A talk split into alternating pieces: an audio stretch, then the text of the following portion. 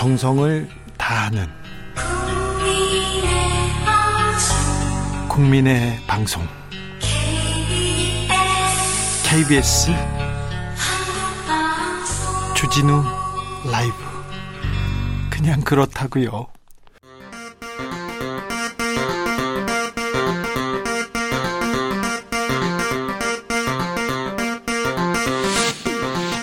주진우 라이브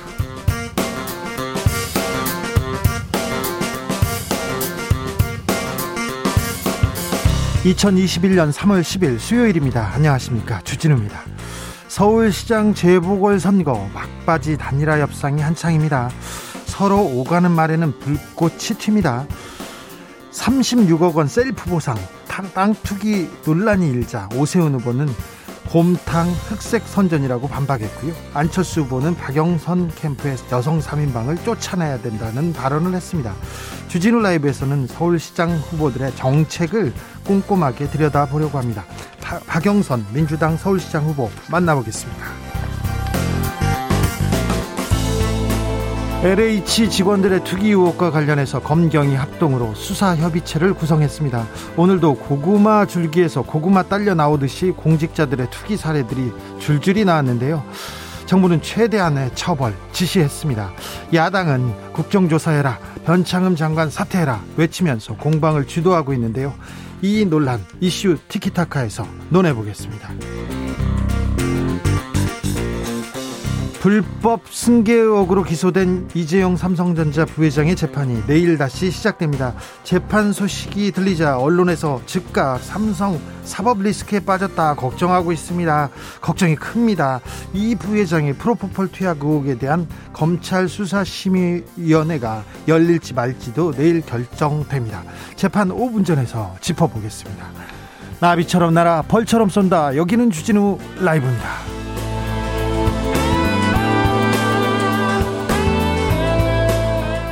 오늘도 자중자애 겸손하고 진정성 있게 여러분과 함께 하겠습니다. 대통령 박근혜를 탄핵한다. 3월 10일 그러니까 4년 전 3월 10일 박근혜 전 대통령이 탄핵된 지 꼭 4년이 되는 날입니다. 아, 촛불을 든 국민의 함성이 어, 정치권을 정치권을 굴복시켰다고 해야 되나요? 정치권이 화답했고요. 대통령 탄핵에 이어집니다. 홍콩에서 미얀마를 보면서 얼마나 위대한 일이었는지, 얼마나 훌륭한 국민인지 그렇게 생각이 듭니다. 그런데 뉴스만 틀면 화가 나신다고요. 아직 갈 길이 먼습니다. 고쳐야 될 것도 많고요. 개혁해야 될 것도 많습니다. 공직자 땅 투기 소식이 특히 화난다는 분들 많은데요. 그래서 준비했습니다. 오늘은 주진우 라이브에서 100일장 한번 열어보겠습니다. 오늘의 시연은 투기입니다. 투기로 자 나쁜 사람들, 투기한 사람들, 특별히 공직자가 투기한 사 했다면 호되게 꾸짖어 주십시오. 오늘의 장원 그리고 아차상 뽑아서 2만 원 상당의 치킨 쿠폰 드리겠습니다. 샵 9730 짧은 문자 50원 긴 문자는 100원입니다. 콩으로 보내시면 무료입니다. 그럼 주진우 라이브 시작하겠습니다.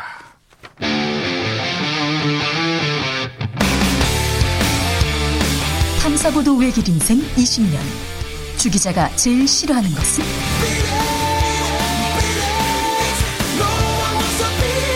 이 세상에서 비리와 부리가 사라지는 그날까지 오늘도 흔들림 없이 주진우 라이브와 함께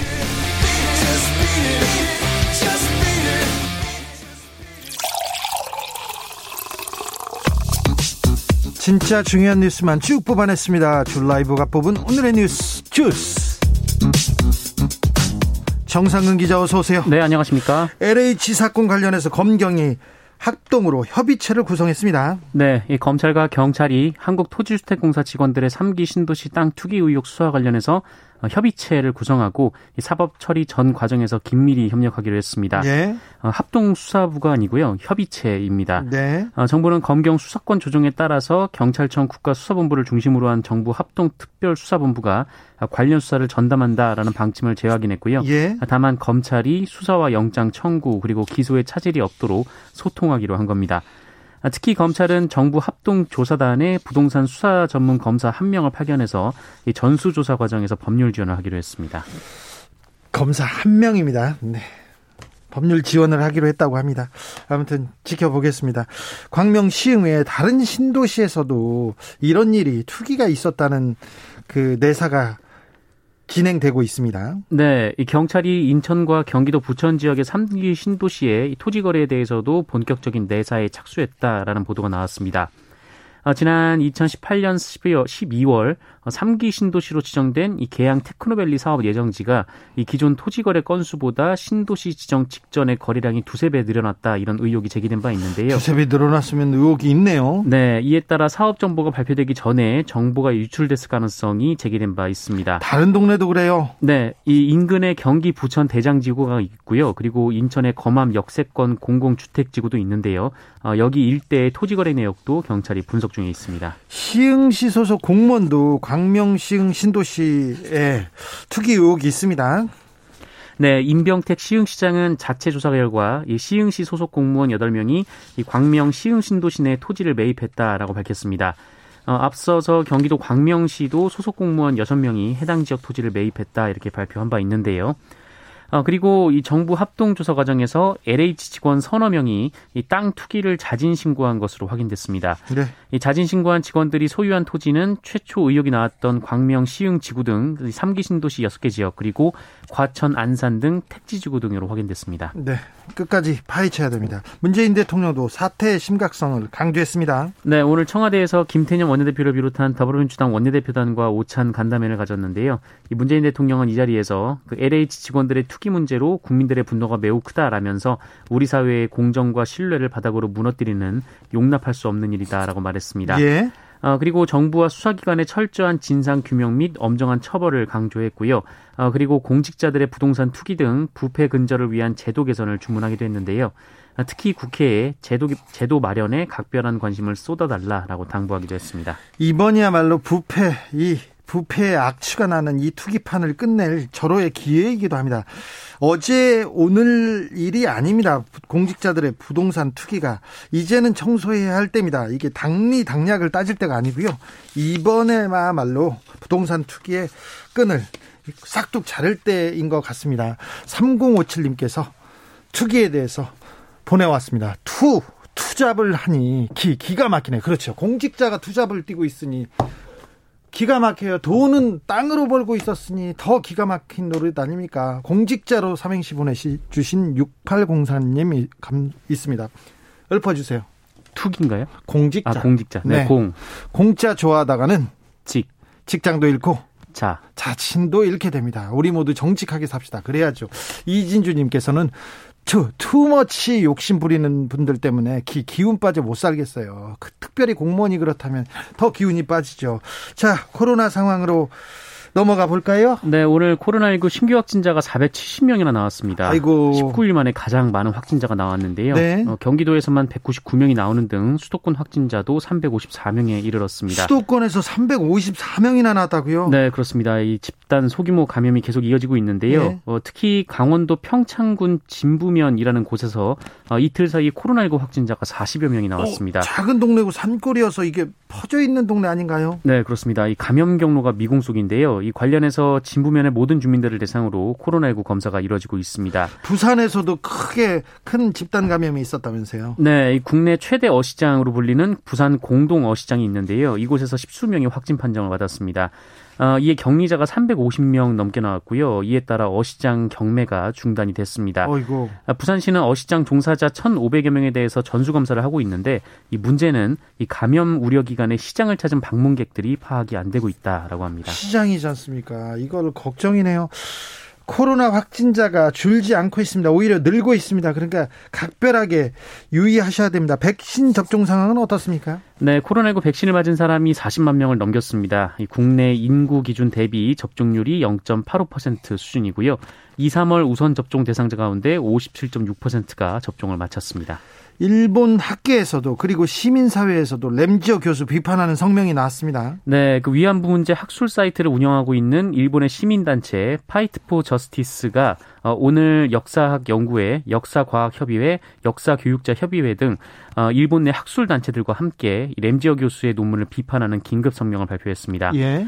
어, 램지어의 논문이 전문가 심사를 제대로 거치지 않고 학술지에 게재 무시됐다라는 점에서 놀라움을 금할 수 없다라고 비판했고요.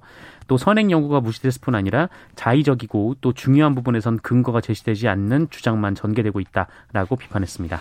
학문적 성과 이렇게 학문적 학문의 자유가 아니라 이건 인권 탄압이자 거짓말입니다. 거짓말. 근데 일본 학계에서 늦게나마 그래도 어, 의사를 표하기 시작해서 다행입니다. 네네. 전 세제, 세계적으로 논란인데요. 음, 그래도 이 학술지에서는 램지어 교수의 논문을 발간하려는 모양입니다. 네, 이 램지어 교수의 문제적 논문을 발간하기로 했던 법경제학 국제 리뷰는 공지문을 발표를 했는데요. 어, 이 논문이 공식적이고 최종적인 출판물로 간주되며 세기나와 아카이브 서비스로 이미 보내졌다라는 입장을 밝혔습니다. 온라인 공개했다는 말인가요? 네, 온라인으로 공개를 했으니까 학술지 인쇄본에도 해당 논문을 실을 수밖에 없다라는 얘기인데요. 이 저널은 이 논문의 역사적 증거에 대한 우려들과 관련해서 저자와 논의 중이다라면서도 발간 강행 의사를 드러냈습니다.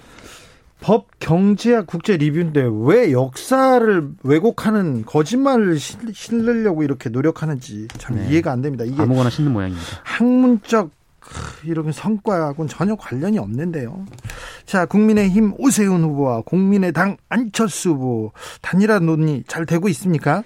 네, 어제 상견례를 시작으로 본격적으로 후보 단일화 작업이 시작됐는데요. 그 오세훈 후보 측은 당장 토론회 일정부터 정하자라는 입장이라고 하고 안철수 후보 측은 여론조사 등 경선 관련 논의가 먼저다라는 입장이라고 합니다. 네. 이 각자 처한 상황에 따른 셈법처럼 보이는데요. 이 지지율이 상승세인 오세훈 후보는 어, 최대한 시간을 늦추는 것이 유리하고 예. 반면에 예. 안철수 후보는 어, 가급적 빨리 하는 것이 유리하다라는 뭐 분석이 나오고 있습니다.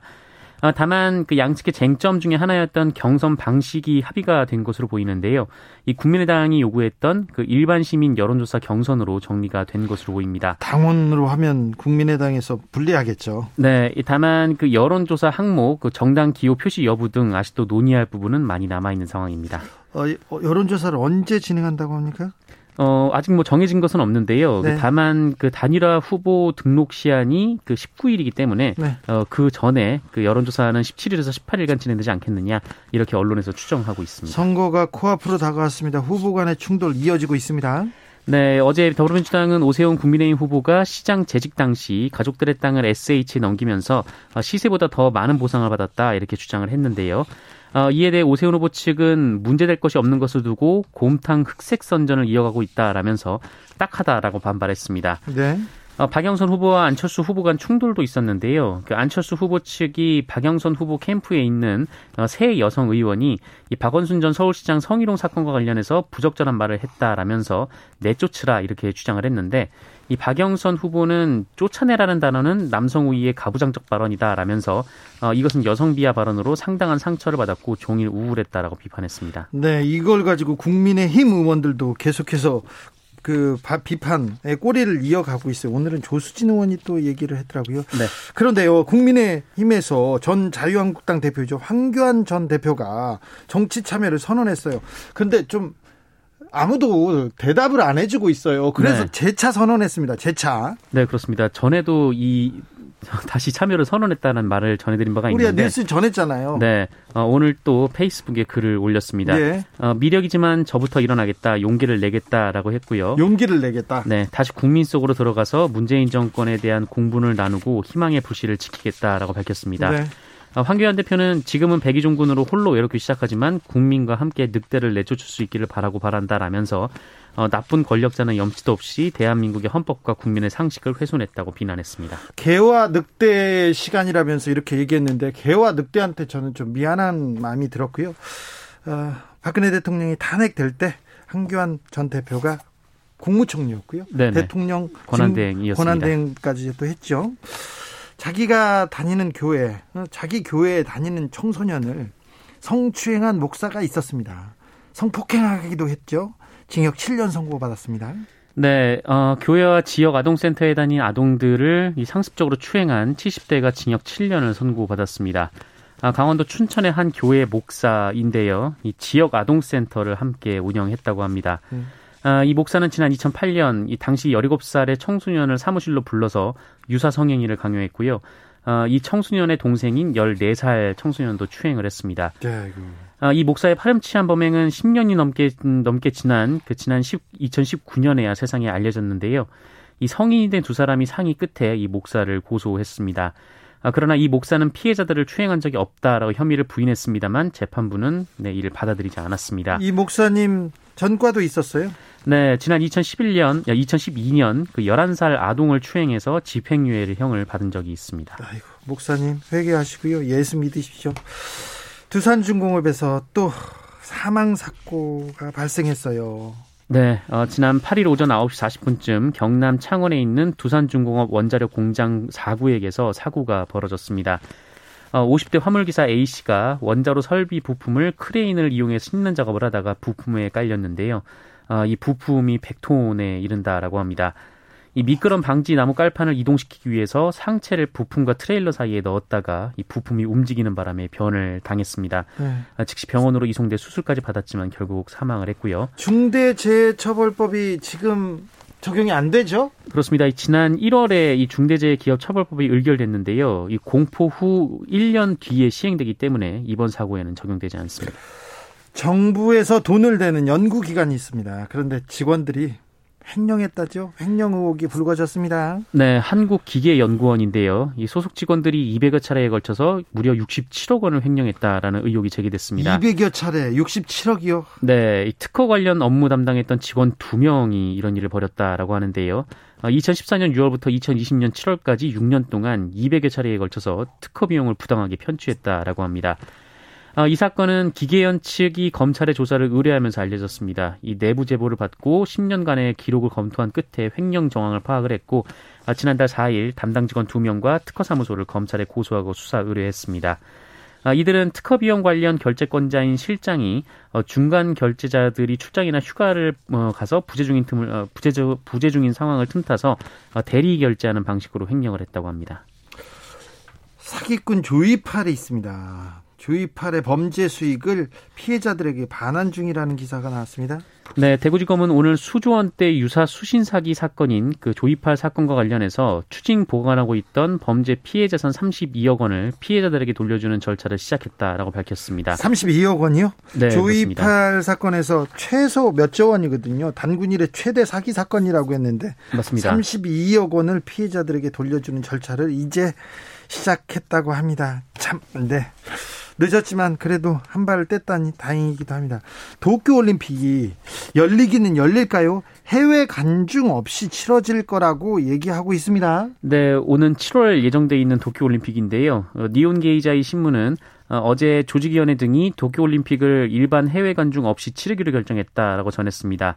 이 도쿄올림픽 조직위 그리고 도쿄도 어, 일본 정부 국제올림픽위원회 국제패럴림픽위원회 등 오자 회의를 통해서 이 성화봉송이 시작되는 오는 25일까지 이 방침을 확정할 예정이라고 합니다. 취소될 것으로 봤는데 또 하긴 할것 같습니다. 네, 강행을 할 모양인데요. 그 무관중 경기를 치르는 이유는 역시 코로나19 때문입니다. 다만 IOC가 각국 올림픽위원회 그리고 스폰서 관계자들은 관전 허용을 요구하고 있어서 조정이 이어지고 있다고 합니다. 주스 정상근 기자 함께했습니다. 감사합니다. 고맙습니다. 07 구호님 백일장에 참여하셨습니다. 투, 투기로 나라가 시끌시끌. 기, 기 빠진 공무원 사회. 바로 잡아야 나라가 삽니다. 얘기했습니다. 3777님께서는 투명한 사회 조성을 위해 기, 획 부동산 땅 투기 집단 정비해야 합니다. 그렇습니다. 맞습니다. 2468님 투기에서 벌어들인 불로소득 다 걷어서 기, 기본소득으로 주세요. 소상공인 살립시다. 아, 기본소득을 또 여기에서 또, 또 연결하시는군요. 5476님께서는 투, 투기 주택공사라는 오명을 벗으려면 기, 기본부터 싹 다 걸어 엎어야, 갈아 엎어야 합니다. 맞습니다. 안독화님, 투, 투철한 사명감 하나로 나라와 국민을 위해 일하는 다수의 공직자분들 이번 일로 기, 기죽지 마시고 더욱더 열심히 나라와 국민을 위해 일해 주세요.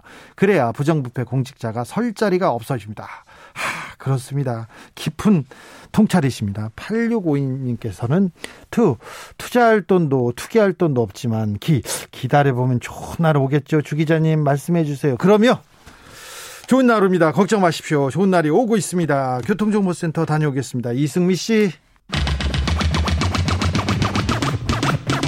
주진우 라이브.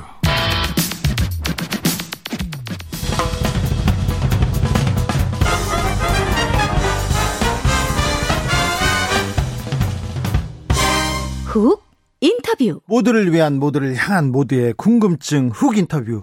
재보궐선거가 20여일 앞으로 다가왔습니다. 진짜 코앞입니다.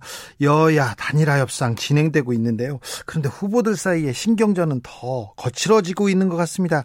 주진우 라이브에서는 정치 공방보다는 정책을 좀 더 자세히 들여다보도록 하겠습니다. 서울시장 후보 릴레이 인터뷰. 박영선 더불어민주당 서울시장 후보. 안녕하세요. 네, 안녕하세요. 네. 어, 중기부 장관 했을 때 인터뷰했는데요. 지금 서울시장 후보가 되니까 가장 많이 달라진 점이 뭡니까? 바쁘시죠? 네, 아무래도 그 서울의 어, 구석구석을 찾아다니면서 또 여러 가지 그 많은 분들을 만나야 되고 어, 또 요즘은 어, 학교가 등교를 하지 않았습니까? 네. 그래서 교육 문제와 관련된 부분 어, 이런 행보를 주로 하고 있습니다. 네. 네. 어, 부동산 정책이 이번 선거에 뭐 가장 중요한 판가름을 할 것이다 했는데 LH 임직원들의 투기 의혹이 나왔습니다. 이 부동산 투기 의혹 어떻게 해결해야 됩니까? 이것은 국회에서 첫째 아주 강력한 그 법을 빨리 통과시켜야 된다고 생각합니다. 네. 제가 20대 어, 국회 때 일명 이학수법이라고 불리우던 네. 그 부당한 이득을 취득하면 이것을 몰수하는 법안을 발의를 했었거든요. 예. 어, 그런데 지금의 야당의 벽에 부딪혀서 이 법이 통과되지를 못했습니다. 네. 근데 만약에 그 법이 통과됐다면 아마 지금 이런 일이 있었을까 하는 그런 생각이 들긴 합니다. 네.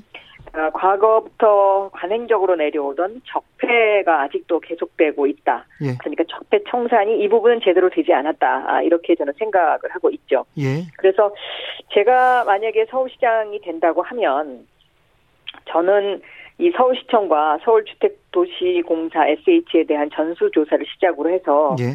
어, 특별사법경찰 그리고 자치경찰을 투입해서 서울 전역에 이 부동산 투기와 관련된 감시와 단속을 아주 강화할 생각이고요. 예. 이 시민이 참여하는 감시 기구를 설치를 해서 네. 공무원의 사익 추구 행태를 근절할 그런 생각을 하고 있습니다. 네. 서울시장 박영선이면 부동산 투기는 잘 잡을 것 같아요. 저도. 그런데 네. 후보로서 이 부동산 투기 이 이렇게 자꾸 나오니까 이건 좀 선거에서 좀 약간 걱정되기도 하시죠? 네, 음, 뭐 저도 화가 많이 났고요. 네. 어, 또 속상한 부분도 상당히 있습니다. 네. 그래서 어, 저는 수사도 좀 강화해야 된다라고 생각하고 있습니다. 그렇죠. 수사해야죠. 경찰은 물론 검찰도 공조 수사를 해야 된다 이렇게 네. 보고 있습니다. 네, 경찰하고 검찰하고 공조를 한다는데 잘 하는지 좀 지켜봐야죠. 네. 자, 후보님은 부동산 재산을 좀 가지고 계세요? 네, 집이 있습니다. 네. 집, 집 말고 땅이요. 땅 물어봅니다. 아 그런 건 없습니다. 예, 따- 야, 임야나 뭐 개발 지역에 땅 같은 거 없습니까? 그런 건 없습니다. 경제부 네. 기자 오래 해서 그거 좀 눈이 좀 밝을 것도 같은 데가 없습니까? 네, 없습니다. 오세훈 후보는 부동산이 아주 많던데요. 보상금도 많이 받았고요. 음, 네, 그러 그렇게 지금 보도가 되고 있죠. 네. 그 부분에 대해서 캠프에서 얘기를 하니까 네. 이게 뭐 검, 흑색 곰탕이다 이렇게 치고 나왔어요. 이 부분은 어떻게 네. 보십니까? 그 내용은 저도 이제 어제 천준호 의원한테 들었는데요. 네. 예, 그오 후보가 그 지금 해명을 하는 부분과 네. 천준호 의원이 지적하는 부분은 좀 내용이 다른 것으로 제가 그렇게 들었습니다. 네. 새로운 사실, 그러니까 지금 말씀하신 것처럼 어 뭐 셀프 어그저 뭐야 보상이요. 네 셀프 보상을 받았다라고 지금 천준호 의원이 그렇게 지적을 하고 있는 것이죠. 예. 그래서 이것이 과연 시장 당시의 현직 시장으로서의 올바른 일이냐 예. 이 부분을 묻고 있는 것인데 네. 대답은 다르게 하고 계신 게 아닌가 저는 그렇게 생각하고 있습니다. 알겠습니다. 어, 자꾸 공, 공약을 이렇게 내놓고 싶고 공약을 얘기- 들려주고 싶죠. 그런데 자, 어, 부동산 얘기가 나오고 그 다음에는 또 윤석열 총장 기사만 나옵니다. 이거 어떻게 보고 계십니까? 아, 저는 사실은 선거를 앞두고 네. 이제 우리나라가 언제까지 이렇게 계속해서 정치 공세를 이용한 선거를 해야 하느냐에 대해서 굉장히 좀 회의감을 가지고 있습니다. 네. 어, 정책 선거를 해야 이제 서울시 같은 경우는 특히 이제 서울시장이 서울 시민의 삶에 엄청난 영향을 미칠 수 있기 때문에 정책 선거를 해서 그 정책을 통해서 삶의 어떤 부분이 바뀌는지 예. 어, 이런 것들을 이제 가늠할 수 있어야 되는데요. 어, 지금 사실 그런 기회가 너무 많이 줄어들고 있죠. 예. 어, 그래서 좀 굉장히 안타깝습니다. 안타깝고, 어, 저는, 어, 이번 서울시장 선거는 왜 중요하냐 하면, 코로나19 이후에 서울을 준비해야 하는데요. 예. 코로나19 이후에 서울을 준비하는 장기 플랜으로는 서울이 그동안에 지난 100년의 도로 중심, 자동차 중심의 도시에서 사람 중심의 도시, 그리고 생태 도시로 바뀌어야 건강한 서울로 어, 어, 만들어져야 이제 앞으로 이런 어떤 그 도시의 경쟁력이 살아나는 그런 커다란 부분이 하나가 있고요. 네. 또 하나는 코로나19 이후에 돌봄의 영역이 굉장히 커질 것으로 어, 그렇게 저는 예상을 하고 있습니다.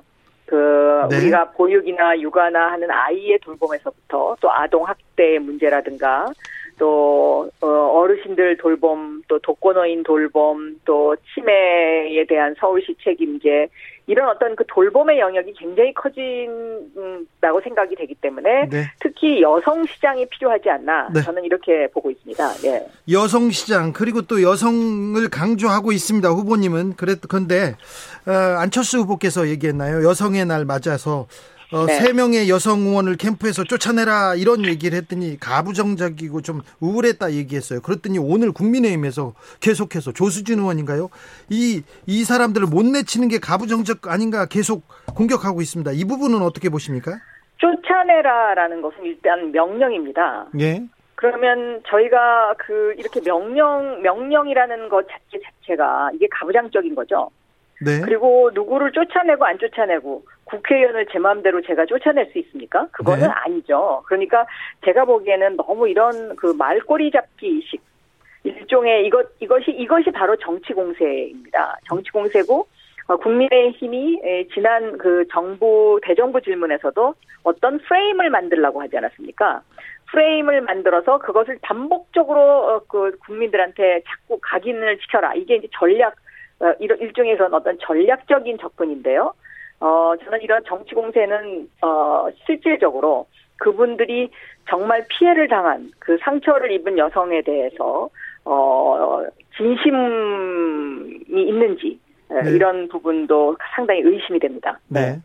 오세훈 후보와 안철수 후보 간의 단일화가 지금 진행되고 있는데 어떻게 네. 예상하세요? 누가 어떤 후보가 올라와야 후보님은 좀 편할 것 같습니까?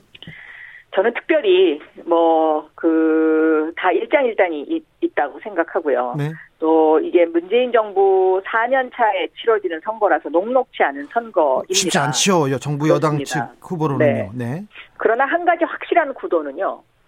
서울에만 몰입하고 서울을 위해서 준비한 후보인가? 예. 아니면 콩밭에 마음이 가 있다가 그 콩밭이 잘 안 될 것 같으니까 서울을 정치적으로 이용하는 후보인가 네. 이두 구도는 확실하게 그 잡혀 있는 구도다 아, 이렇게 생각하고 있습니다. 네, 오세훈 안철수 후보는 대선 공밭에 가 있다 이런 거죠. 그렇습니다. 네. 네. 자 오세훈 안철수 후보와 후보에 비해서 박영선의 강점이 있다. 박영선이 서울시장이 되어야 한다는 이유는 뭡니까? 첫째 그 지금의 그 조금 전에 콩밭 마음이 콩밭에 가 있는 후보가 예. 과연 서울을 정치적으로 이용하고 또또 다른 기회가 오면 또 다른 일을 하러 갈 거 아닙니까? 네. 이렇게 되면 저는 지금 이 중요한 시점에 서울의 미래가 굉장히 불투명해지기 때문에 굉장히 문제가 생긴다라고 생각하고 있습니다. 네. 그래서 이번 서울시장 선거는 코로나 19 이후에 앞으로 미래 100년의 좌표를 찍고 우리가 이 코로나19라는 어려운 상황 속에서도 글로벌 혁신 도시 1위를 지난해 기록을 했는데요. 네. 이러한 저력을 이어갈 수 있는 후보 과연 누구냐? 아, 이런 관점으로 들여다보는 것이 맞다고 생각하고요. 네. 우리가 글로벌 혁신 도시 1위를 기록할 수 있었던 가장 중요한 것은 바로 디지털 인프라가 잘 깔려 있기 때문이거든요. 네. 그러니까 노, 어, 김대중 대통령 시절에 깔렸던 초고속 인터넷망, 전국적으로 깔렸던 이 초고속 인터넷망을 기초로 해서 노무현 정부 시절에는 전자정부를 만들어서 어, 강한 그 행정력을 만들었고요. 어, 문재인 정부 들어와서 디지털 인프라를 깔기 시작하면서 지금 우리나라가 이런 혁신 경쟁력이 굉장히 높아지고 있는데 예. 이런 부분을 저는 어 이어서 어 잘 그 시정을 운영하면 어, 서울의 앞으로의 어떤 그 위상이 세계의 디지털 경제 수도가 될 수 있다라고 생각합니다. 예. 지난 100년간의 세계의 표준 도시는 뉴욕이었습니다. 네. 그런데 앞으로 100년간의 세계의 표준 도시는 서울이 될 것입니다. 서울이 서울이 그렇게 잘 될 수 있습니까? 그렇습니다. 왜냐하면 이제는 경쟁력이 바로 디지털 인프라입니다. 근데 네. 이렇게 디지털 인프라가 골고루 깔려 있는 세계의 도시를 찾기가 힘들고요. 예. 이 도시의 경쟁력이 국가의 경쟁력이 되는 시대가 지금 오고 있습니다. 예. 아, 그래서 저는 이 서울의 어떤 그 디지털 경제 수도로서의 위상을 만들어야 되고요. 네. 여기에 플러스 알파가 매우 중요한데요. 이 예. 플러스 알파는 디지털 플러스 그린입니다. 그러니까 생태 도시를 만들어야 되는 것이죠. 아, 그린요? 그림인 네, 줄 알았어요. 그린, 네, 네. 녹색. 네. 그러니까 녹색의 비율을 제가 네. 서울의 녹색 비율을 40%까지 만들겠다고 했는데요. 네. 어, 이것은 어, 앞으로의 그 기후 환경 문제와 관련해서도 굉장히 중요한 일입니다. 네. 그래서 저의 공약은 서울시 대전한 21분 도시 서울입니다. 네. 이 21분 도시라는 것이 곧 그 탄소 제로로 가는 가장 큰 서울의 큰 걸음이다. 이렇게 설명을 드릴 수가 있겠고 네. 21분 안에 어 아이가 몸이 아팠을 때 믿을 수 있는 병원이 있고 도서관이 있고 체육관이 있고 산책할 곳이 있고 쇼핑센터가 있고 이런 도시를 만들어야 앞으로의 네. 도시 경쟁력이 에, 우위를 점할 수 있고 이렇게 되면 21분 도시 서울이 어떤 모델을 제시하면 도쿄나 상하이나 북경도 이것을 따라올 것이다. 이렇게 생각합니다. 왜냐하면은요. 올 11월 달에 뉴욕 시장 선거가 있는데요. 네. 뉴욕 시장 선거의 캐치프레이즈도 15분 도시 뉴욕입니다. 네. 이 15분 도시 뉴욕의 그 캐치프레이즈를 낸, 어, 내건 전 오바마 대통령 행정부 시절에 주택부 장관이 뭐라고 얘기를 했냐면 더 이상 뉴욕은 어, 세계의 선도 도시가 아니다. 그래서 앞으로 뉴욕을 선도 도시로 이끌어가기 위해서는 15분 도시 뉴욕이 필요하다 이렇게 이야기를 했습니다. 네. 어 그래서 이런 어떤 그 서울의 장기 비전, 중기 비전, 단기 비전을 함께 가져갈 수 있는 그런 후보 이런 후보가 저는 굉장히 그 이번 서울시장 선거에서 어 중요한 선택의 요소가 될 것이고 네. 또 특히 그 돌봄 영역이 앞으로 확대되고 강화될 것이기 때문에 네. 여성 시장이 필요하다 이렇게 설명드립니다. 뉴욕 15분 하니까 그러면 후보님도 14분으로 좀 해주시지 21분입니다. 서울은 면적이 커서요. 아. 15분에 해결하기가 힘듭니다. 알겠습니다. 그래서 21분으로 했습니다. 아무튼 네. 부동산 투기는 무조건 뿌리 뽑고 디지털 도시 네. 그리고 그린 녹색 도시로 만들어서 세계를 선도하는 도시로 만들겠다. 이렇게 보면 되죠? 그렇습니다. 자, 김진아 김진애 후보와의 단일화는 잘 되어 가고 있습니까? 네, 현재까지는 순조롭게 진행되고 있습니다. 네. 국민의힘에서 서울시장 선대위 대규모로 꾸렸습니다. 김무성, 유승민, 나경원 계속 나오고요. 태영호 의원도 양극화 해소 본부장 이렇게 맡았습니다. 국민의힘에서 서울시장은 절대 내줄 수 없다고 이렇게 사활을 걸고 있는데 어떻게 보세요? 이것은 어, 서로 양진영이 에, 굉장히 중요한 선거라고 보고 있기 때문에 네. 저희 민주당도 오늘 이낙연 어, 당대표께서 어, 어제 당대표를 그만두시고 첫 행보로 어, 상임 어, 선대위원장으로서 저하고 같이 중소기업 중앙회를 방문을 하셨습니다. 예. 어, 그래서 저희도 최선의 노력을 다 하고 있습니다. 네. 여론조사 결과 보면요. 만약에 그 야당에서 단일화를 할 경우 조금 밀리는 것으로 나옵니다. 자, 어, 박영선 후보가 뒤집을 것이다. 뒤집을 수 있는 자신감 뭐다? 얘기해 주십시오.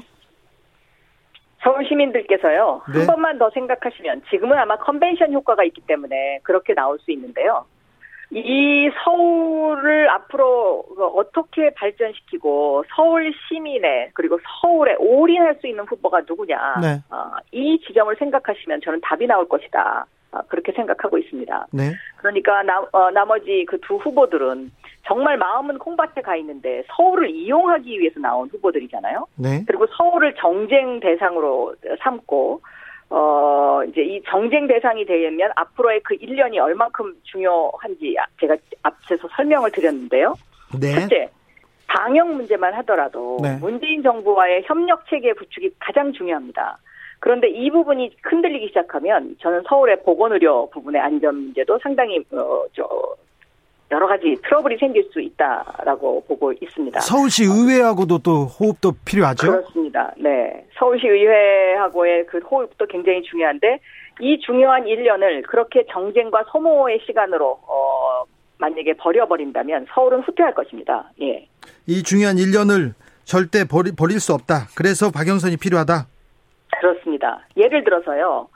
일본 같은 경우는 우리보다 백신 접종이 빨랐지만 현재 7만 명에 머물고 있고요. 예? 우리는 늦게 시작했는데 38만 명을 마쳤습니다. 예? 그 38만 명을 마친 이유가 바로 그 정부에서 의료 전달 체계 시스템을 잘 준비를 했기 때문이거든요. 그렇죠. 거기에는 제가 중소벤처기업부 장관으로 있을 때 K 백신 특수 주사기를 대량 생산한 그것도 상당히 지금 효과를 보고 있는데 네. 이러한 그 경우에 이것이 만약에 전달 체계나 뭐 시정부와 그 정부가 어 어떤 잡음과 이런 어떤 그 계속 충돌이 일어난다고 생각했을 때는 저는 굉장히 여러 가지로 문제가 많이 발생할 것이다 이렇게 생각합니다. 네, 그래서 박영선이다.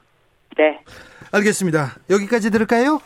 네. 지금까지 박영선 더불어민주당 서울시장 후보였습니다. 감사합니다.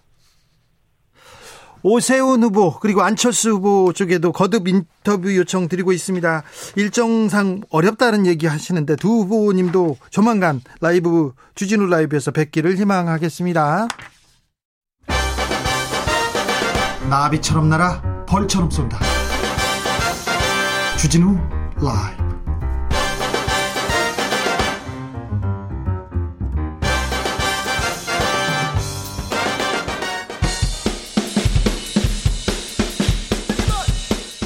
틱탁 틱탁 틱탁. 현란한 입담의 환상 드리블. 오늘 이 뉴스를 주목하라.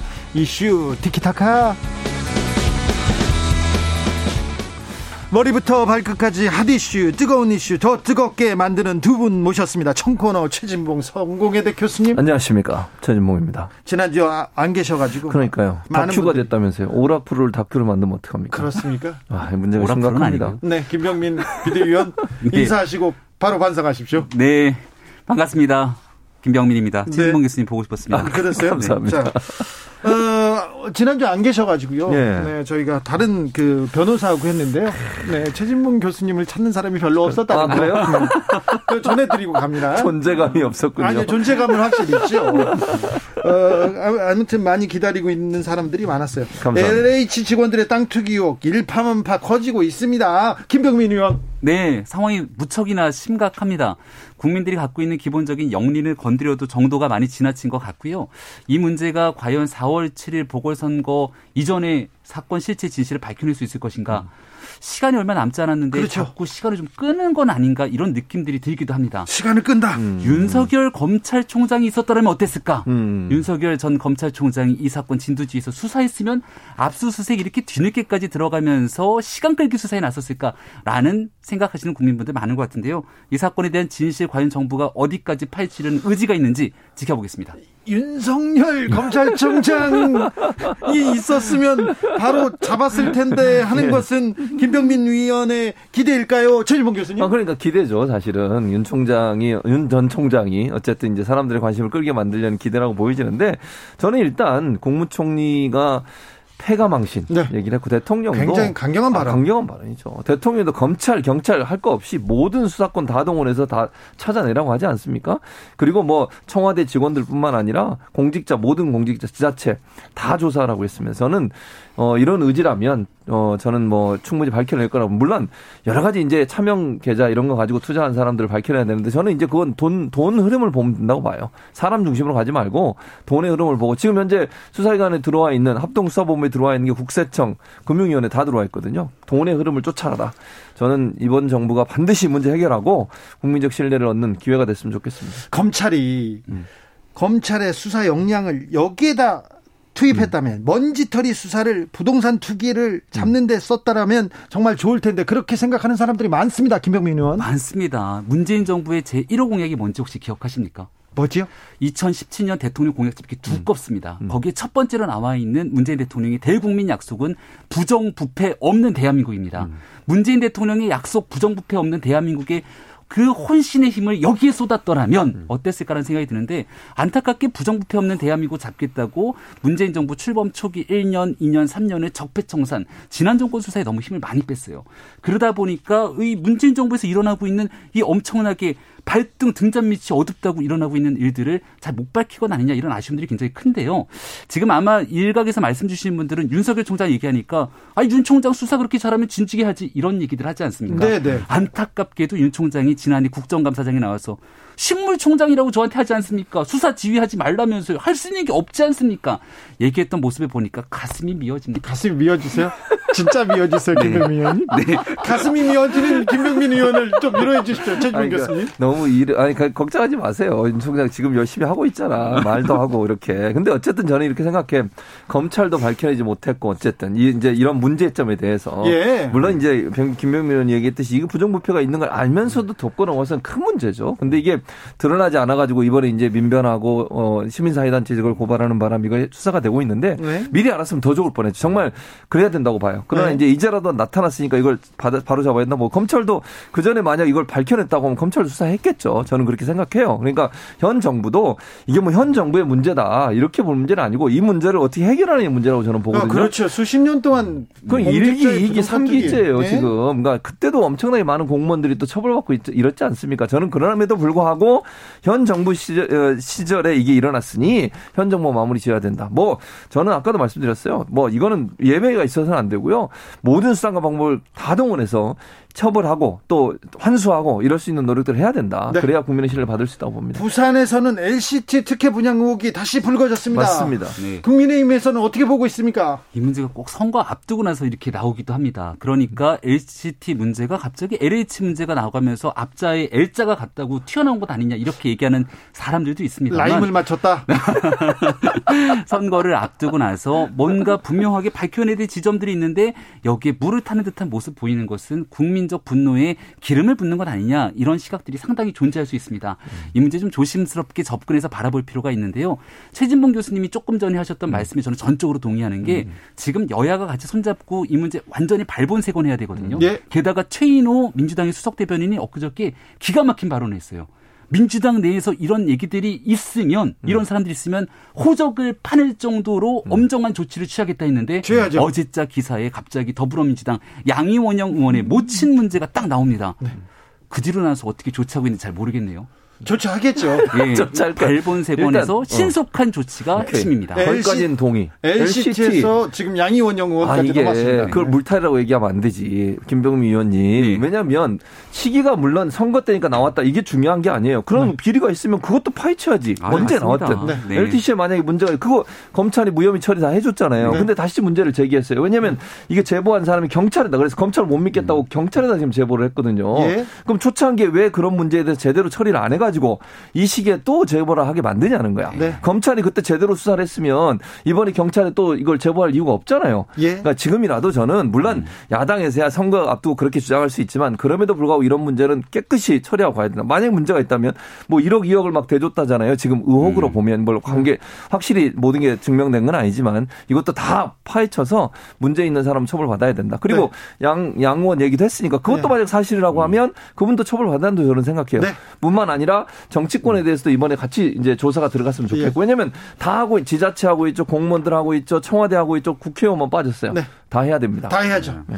지금 어, 최진봉 교수님 폭풍 음. 랩을 하시는 음. 바람에 잠깐 지나가다가 라임을 맞추느라고 아, 반말이 한 번 들어갔어요. 아, 네, 옐로 카드가 아, 들어갈 죄송합니다. 수 있습니다. 20, 친해서 네, 안 됩니다. 친해도 안 됩니다. 알겠습니다. 2014님께서 마음이 콩밭에 가 있는 검찰총장이 수사한다고 수사를 잘한다고 어떻게 장담하나요? 얘기하고요.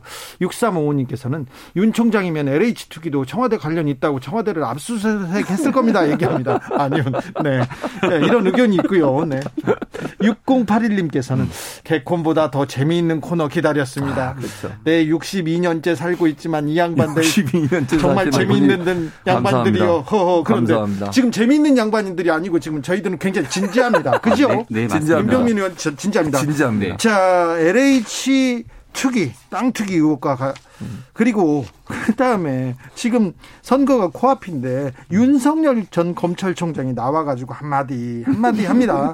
이게 지금 선거에 가장 중요한 이슈가 되고 있어요. 예. 이 부분은 어떻게 보십니까? 윤석열 검찰총장 입장에서는 이제 본인의 직을 다 유지하면서 나왔으면 제일 좋았을 텐데 음. 쫓겨나다시피 나온 것 아니겠습니까? 왜냐하면 임기 음. 2년의 그 검찰청법에 따라 보장이 되고 있는데 추미애 장관이 떡하니 나가라고 떠밀었으니까 이 상황에서 중수처 설치까지 실질적으로 여건이 압박하고 있는 과정에 윤 총장이 딱 직을 걸고 나오게 됐죠.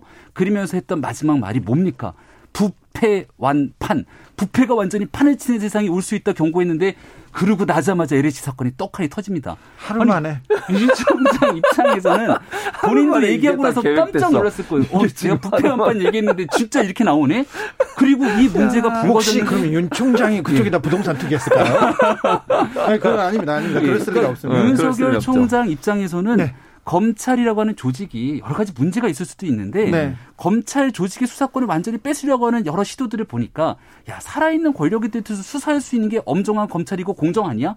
이 얘기를 꾸준히 해왔고 그리고 직을 마치고 나왔기 때문에 나온 자연인 윤석열 입장에서는 이런 얘기를 할 수 있는 게 매우 자연스럽겠죠. 음. 공교롭게 시기가 아주 딱 찰떡궁합처럼 맞아 떨어진 것뿐이라고 생각합니다. 공교롭게 시기가 맞아 떨어졌다. 최진봉 교수님. 아니 김병민 의원께서 그걸 맞추신 거죠 라임을. 네. 그러니까 맞아 떨어진 게 아니고 아니 하루 만에 그걸 기획해가지고 부패를 하고 이럴 수는 없는 거잖아요. 이게 오랫동안 있었던 부패가 이제 드러난 것이고 그런 차원에서 본다면 윤석열 총장이 있었다 있어서 잘 되고 없어서 안 되고 이런 문제는 아니라고 봐요. 또 저는 윤 총장이 나가면서 부패 완판이라고 한 것도 저는 동의 못 해요. 왜냐하면 음. 검찰이 아니면 수사가 안 된다는 거잖아요. 물론 뭐 경찰에 대해서 불신할 수 있다고 봅니다. 그러나 경찰이 수사하는 건 완전히 못 믿겠다고 얘기하면 안 되는 거 아니에요? 그리고 윤 총장 나가면 모든 게 없어집니까? 아, 저는 수사하는 기관, 수사 또 검사들도 있고 윤 총장과 생각이 다른 검사들도 저는 있다고 생각해요. 부패가 판을 친다 이렇게 너무 단정적으로 얘기하시는 것은 본인의 존재감을 너무 드러내신 거다. 그리고 이렇게 자꾸 말씀하시는 것도 지금 나간 지 며칠 되지도 않으셨는데 이렇게 자꾸 전직 검찰총장이 정치적인 발언도 하고 이러는 것도 저는 정치적 목적이라고 봐요. 본인이 이제 대선 후보로서 몸값을 키우고 본인에 대한 관심과 집중을 계속 받고 본인은 어쨌든 정부가 각을 세우고 어쩐 이런 정의라고 하는 개념의 관점에서 본인의 목소리를 내는 것이 본 본인한테 유리하다고 판단했을 가능성이 있다고 보거든요. 네. 그런 차원에서 전략적으로 이런 발언들을 하신다고 봅니다. 검찰의 수장이 정치적으로 연관이 되고 정치적 발언을 하고 퇴임하자마자 정치적인 메시지를 던지고 이거는 사회에 그, 그, 그닥 도움이 네. 되거나 건강하지는 않지 않습니까? 그렇죠. 우리가 교과서에서 배웠던 민주주의와 정치 기본 관념으로 보게 되면은 뭔가 맞지 않는 일들이 상당히 많이 흘러가고 있습니다. 그래서 법으로 정해져 있는 검찰총장 2년의 임기를 보장해야 되는데 이걸 쫓아내려고 하다 보니까 여기에 맞서 싸우자니 어떻게 할 수 있는 도리가 없고 법으로 180여석에 달하는 집권당이 그냥 막무가내로 밀어붙여서 검찰 조직 무력화시키는 법이 처리가 돼서 통과가 된다면 이걸 막을 수 있는 재간이 아무것도 없습니다. 그러면 이런 와중에 쓸 수 있는 유일한 카드가 국민들께 호소하고 설득할 수 있는 입만이 무기로 남아 있다면 그 입을 쓰지 말아야 되는 것인가 이런 딜레마와 고민에 빠질 수밖에 없겠죠. 아마 윤석열 전 총장 입장에서는 지금도 일어나고 있는 많은 일들에 대해서 오직 국민의 관점에서 국민을 위한 검찰 조직이 잘 돌아갔으면 좋겠고 국가 권력에서 부패가 없어 없었으면 좋겠다는 심정에서 얘기를 하고 있지 않을까라고 네. 저는 생각합니다. 점심을 윤석열 총장하고 드시고 오셨어요? 전화 한 통 해본 적이 없습니다. 네. 자, 최지봉 교수님. 예, 저는 이렇게 생각해요. 지금 얘기를 해보면, 그러니까 네. 김병민 의원님 말씀이 맞으려면 네. 그건 그러면 그거 그 법에 대해서 얘기를 해야 돼요. 예컨대 왜 이런 법 만들려고 합니까? 이렇게 얘기하면 이해를 하겠어요. 제가 어느 정도. 그리고 그 법도 그래. 제가 이 문제 꼭 얘기하고 가려고 했는데 공식 발의도 안 된 상태예요 지금. 그리고 당론으로 정해진 것도 없었고 그 당시에 민주당이 그럼 당론으로 정해서 그걸 밀어붙였 않습니까? 아니 일부 의원들이 TF에서 그 얘기한 거예요. 그걸 이렇게 크게 키워가지고 본인의 사태의 빌미를 삼은 거, 명분을 삼은 것도 저는 윤 총장이라고 생각해. 저는요 윤 총장께서 윤 전 총장이 그렇게 하신 것은 정치적으로 지금 이 시점에 나가는 것이 본인한테 가장 고점이다. 주가로 하면 따상 정도를 칠 수 있다. 이래서 판단에 저는 나갔다고 보거든요. 그러니까 그거는 명분이다. 저는 그렇게 봐요. 그래서 저는 개인적으로 예전에 한번 김병민한테 말씀드렸는지 모르겠지만 이게 수사권을 완전히 뺏는 거 저는 반대했어요. 그리고 민주당 내에도 반대하는 사람 많이 있습니다. 네, 그런 네, 그러니까 있었죠. 그래서 저는 윤 총장이 이렇게 막 이걸 키우신 것도 제가 볼 때는 정치적 이유라고 보고 이번에 말, 말씀하신 것도 보세요. 투기 의혹에 대한 공정해야 할 게임의 누리조차 조작되고 있고 아예 승산이 없다는 걸 보여준 것이다. 이게 검찰의 업무나 이 그 중대범죄수사청과 무슨 연관이 있습니까? 그러니까 너무 이렇게 얼마 그만두지 안지 얼마 안 되시는 검찰총장이 자꾸 정치적 반응을 하시는 것은 정치적인 어떤 활동을 한다는 오해를 불러일으키기 충분하다는 거죠. 질문이 있습니다. 네. 국민의힘에서 국민의힘에서는 윤석열 총장이 나왔잖아요. 이제 자연인이 됐잖아요. 네. 그래서 어, 국민의힘에서 품을 수 있을까요? 아 윤석열 총장을요. 네. 윤석열 전 총장이 아직까지 나 대권에 출마하겠다, 나 정치하고 싶다 이런 얘기를 한 번도 한 적이 없는 상황입니다. 아, 하지만 윤석열 전 총장이 얘기하고 있는 일련의 과정들에 대해서 제가 긍정적인 평가를 계속 내리는 이유는 그동안 문재인 정부의 지난 숱한 기간 동안 우리가 얘기하고 알고 있는 상식의 범위를 넣어서는 게 많거든요. 시간 네. 이슈 티키타카 2부에서 이어집니다.